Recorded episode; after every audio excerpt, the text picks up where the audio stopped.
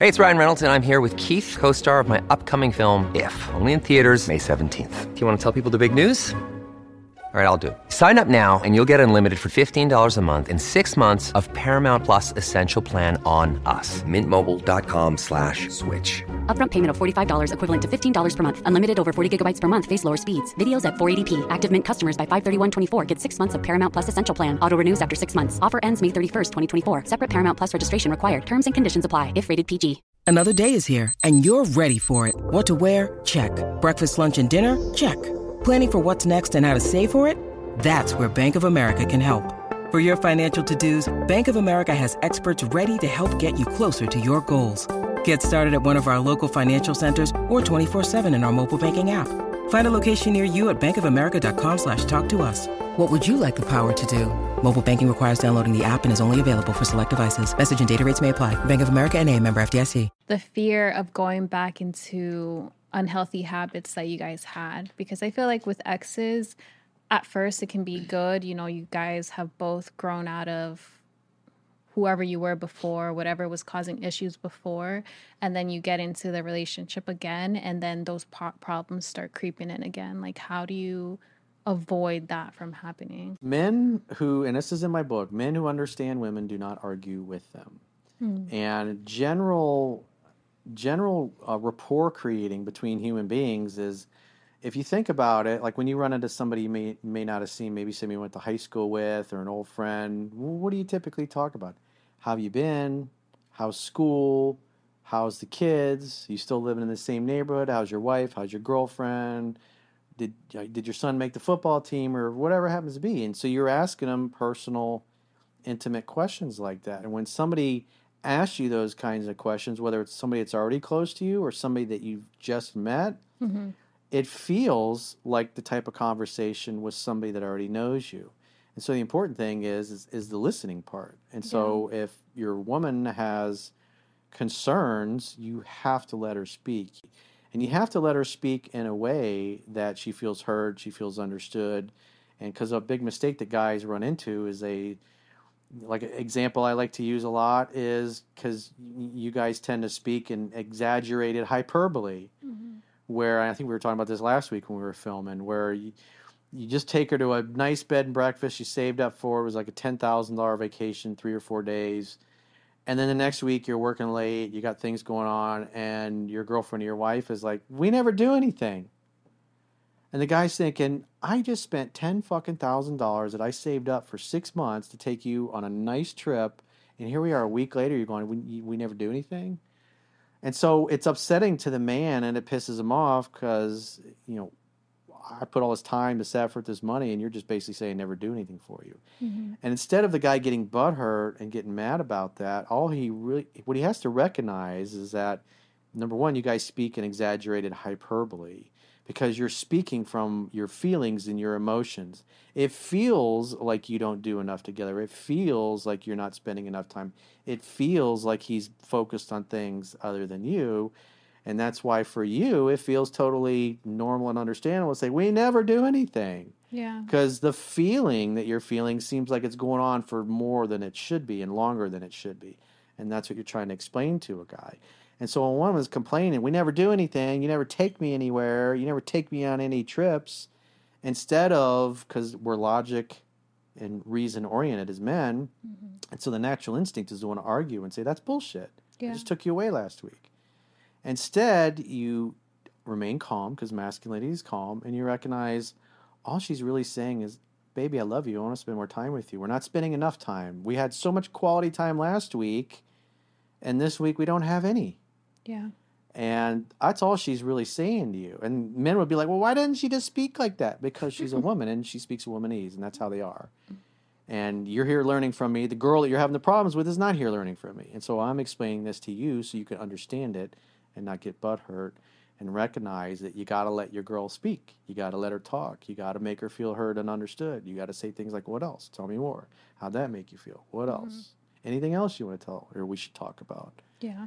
And when you get everything out, you tip you're like, I feel so much better. I'm so glad we talked. I love you. You're amazing. But if the guy's interrupting you and wanting to argue with you, even if he wins the argument, you're still going to be pissed off, especially when, when she's like, it's fine, Corey. It's it's fine. It's no big deal.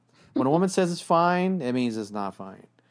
And if you're just like, okay, well, she said it was fine, and then you move on to the next thing, she's gonna be super pissed at you. You're thinking, Yeah. you said it was fine. well, you're supposed to know that when a woman says it's fine, it's not. It means that she's not happy with you. That means roses and chocolates. That, that means that you gotta you gotta get to the bottom of it. So if a woman's telling you it's fine, it's basically her saying you're not you don't care about listening to me anyways. You don't want to hear what I got to say, just whatever. It's pointless to even talk to you because you're not going to hear me. And so what a man should recognize, and the guy's like, well, why didn't she just say that? Because again, they're women. They speak womanese, as Doc Love would say. Is that you just got to recognize that you have to get to the bottom of the issue. And the reason she's saying fine is she's in essence tapping out and saying, I'm giving up. I'm not even going to try to communicate with you anymore because you don't make me feel like you care to even know why I'm upset or why I'm bothered. Mm-hmm.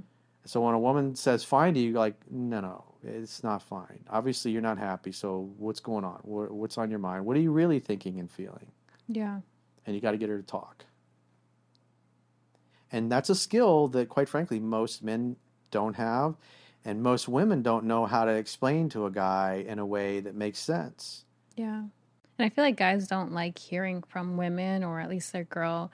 Like they don't like to be taught, you know, like by a woman, like, oh, whatever. Like it bugs them. But if a guy told them that know why? Well, because uh, you know, in the old days before GPS, it's like when you're driving around, you're like, why don't you just ask for directions? Why don't you stop at the gas station or the restaurant and ask somebody where this place is? Yeah. And what the guy hears is just the way we are. It's like she doesn't trust me to figure this shit out. She doesn't trust me to read the map because we used to have maps in the old days. Yeah. She doesn't trust me to keep looking because you're getting impatient because you're like, we're just driving around in fucking circles. There's a dude over there at the gas station. We just stop by and ask him and solve this problem. Yeah. And so what the guy hears is you you don't have faith in him. You don't have faith in his problem solving mm-hmm. ability. And so what that causes us to do is feel like we're not successful. Yeah. And if we're not successful at getting from point A to point B, then we're not a successful man. And if mm-hmm. we're not a successful man, we can't be happy happy. In other words, if you're happy, that's all me, bro. if you're miserable, it's like, oh shit, that's all me as well. yeah. And if the guy constantly feels like no matter what, you're not going to be happy with him, eventually every guy's just going to tap out. Right. Just give up and be like, I can't make the bitch happy. She's no matter what I do, she's Damn. pissed off. and they give up and they check out and they don't even try anymore. And so again, these are skills they don't teach you in high school. There's they're they don't teach it to you in college. It's like you have to figure this shit out on your own, or you grow up in a family, which is very rare, that understands this stuff. And when kids grow up in families where the parents just talk things out calmly and rationally, and they resolve their differences, and kids see that over and over, thousands and thousands of times, and they grow up, they get in the real world of dating, they just they just do everything naturally because they saw it modeled for them in childhood. But in, for most people in the real world, these are things that you have to learn. Mm-hmm. You have to become good at communicating. You have to be really, if you're a good communicator, really, it's a good listener. And and the reason why people that are like in sales do real well with my book is because the, a lot of the principles are based on stuff that you learn to be a good salesperson. And if you people that don't know, it's like, do you know what makes somebody a good salesperson? No.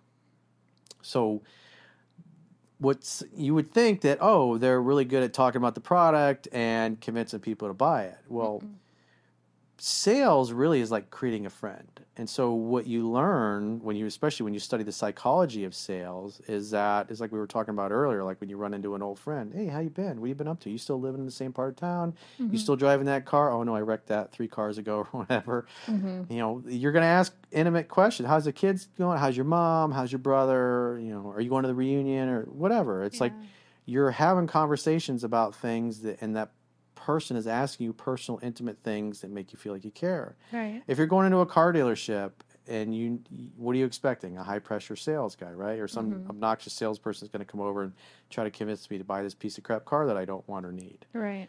And in reality, when a, a knowledgeable salesperson comes over and he's like, "Hey, what's your name?" "Oh, my name's Caroline." "Well, hey, nice to meet you, Caroline. What do you, what can I do for you today? How can I help you?" Mm-hmm. "Well, I'm looking at a car." "Oh," and then instead of going into a sales pitch, he starts walking you around and kind of just talking to you. It was like, "So where are you from? Did you live in the area?" Hmm. "Oh, here." "Oh, what do you do for a living?" "Oh, I do this and that."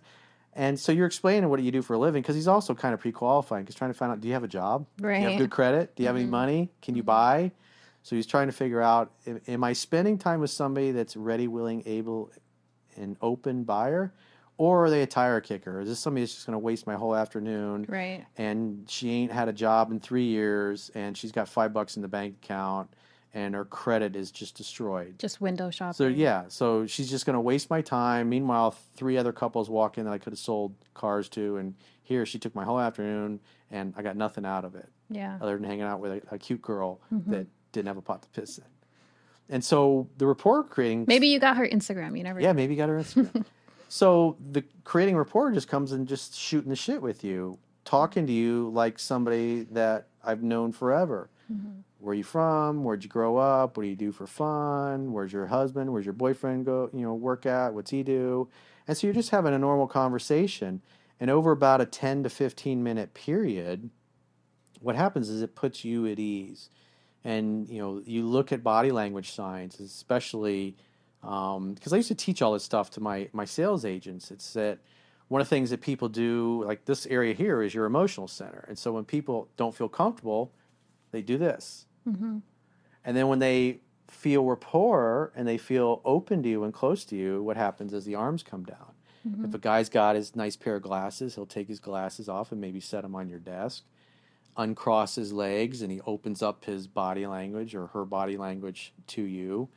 Um, like women that are sitting with you, if they're like kind of turned away as they have rapport, what happens is they start to turn towards you and then their knees switch and they become open to you. They, you know, they uncross their arms. They, they, you, you could see what they're feeling Yeah. because your body gives away those signals. And as a salesperson, you're like, ah, now she's ready for my sales pitch. Hmm. Because what that communicates is that you feel at ease. You don't feel like I'm with this obnoxious salesperson, this Corey guy. You're like, I feel like I'm hanging out with an old friend. And it's like, when is he going to get around to trying to sell me a car? That's Right. why I came in in the first place. And so I just let you talk for 15 or 20 minutes, and you just told me like your basic life history and life story and you feel like you're hanging out with a, a friend and so the law of reciprocity says you know what? I've just listened you just listened to me talk for 20 minutes. Mm-hmm. How rude of me. Tell me about you. Yeah. and then that's when you go into your sales pitch. So like when we were in real estate what i you know it would usually take about an hour to an hour and a half to do what we call a buyer's consultation with people. And that's where you go through their credit their income and all that stuff what they qualify for what their payment mm-hmm. they can afford and then you start going through listings and stuff. But you know, usually the first 20, 30 minutes of the conversation, the buyer's consultation, is nothing but just hanging out and shooting the shit with them, putting them at ease, talking to them like a friend. Yeah. Because if people don't like you, they're not going to trust you. And if they don't trust you, they won't buy from you. Right. And so when they sit down and you're creating rapport with them by just listening to them and opening up, it's the other thing. It's really hard to say no to somebody you like. It's hard to say no to a friend. Mm-hmm. And if if the guy's an obnoxious salesperson and is using high pressure sales and doesn't really ask you anything, it's easy to reject that guy and be like, "Nah, I'm not buying one of your damn cars." Yeah. But if you just spent you know a half hour, forty five minutes, and he knows your whole life story and all your kids' names and everything, Yeah. you feel like you're hanging out and you feel kind of guilty that you took up all of his time and now you're going to actually listen to what he has to say and plus your body language is communicating that you're open to it Right. now you're ready to receive the sales pitch that doesn't feel like a sales pitch at that point because you're calm and you're at ease mm-hmm. and you feel relaxed and you like the salesperson because it feels like you're hanging out with a friend Yeah. and so when we're like, and you're like, hey, how much does this cost, or how much is the, the monthly payment? And you tell her, even though it might have been a little bit more than she was expecting or saying she wanted to afford, mm-hmm. and you say, oh, the payment's going to be 500 a month, and she was hoping for 400. Mm-hmm. You're like, it's 500 a month, and you just go. Ye who speaks first loses. This is part of negotiation. Mm-hmm. And so when you say something like that, oh, your payment is you know, 500 is the best we can do a month, and you're, yeah, I was really hoping for 400. It's like, yeah, I'm sorry, but that's just what the credit and the interest rates are. Yeah. And then you shut up as a salesperson. You don't say anything. and then sometimes there's a little bit of a staring contest, and she's sitting there and she she's looking back and she's feeling like I don't really want to pay this, but it's like I don't want to tell Corey no because I really like him. He's a nice guy. Mm-hmm. And then she goes, "Oh, okay. Well, maybe I'll work a few extra hours at work. I can afford it." And Meanwhile, she's talking herself into it, and plus there's a, a silence, Yeah. and the silence is there on purpose. Or sometimes the the dealer knows that the person's like not gonna go through with it, so they're like, "Hold on, hold on. Let me ask my boss. Let me ask the boss if we could like Yeah, take it down." before it gets to bit." that, what part of the close process and trying to convince you to, in essence, buy something that's a little more expensive than you were planning on buying, Mm-hmm. but it's a good sale for me and it's a good good car for you, even though you're spending more than you wanted to. Yeah. And even you know, you walked in the door, you're like, ah, four hundred bucks is my top. Mm-hmm. But when we just create all this rapport and you really like the car and you're like, it smells so nice and it's the perfect color I've been looking for and I've been wanting this car for a long time.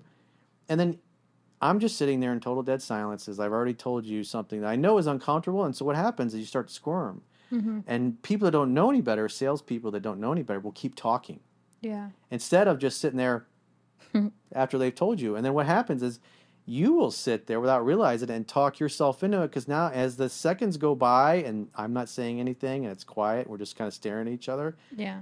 then typically because you like me and you trust me at that point, you, even though it's a hundred dollars more than you wanted, you feel guilty to say no to me mm-hmm. because you like me because I've spent the time getting to know you.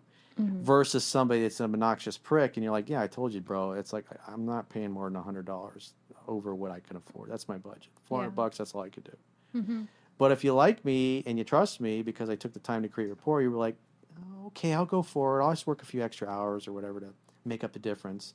And then you talk yourself into it. Mm-hmm. And this stuff, all this stuff is strategic. This is mm-hmm. all stuff that I learned when I studied sales and I got into sales and especially negotiation. And, and this applies amazing with, with women Right. creating rapport like that. It's like you just sit there thinking you're having shooting the shit with a salesman. It's like everything is very strategic.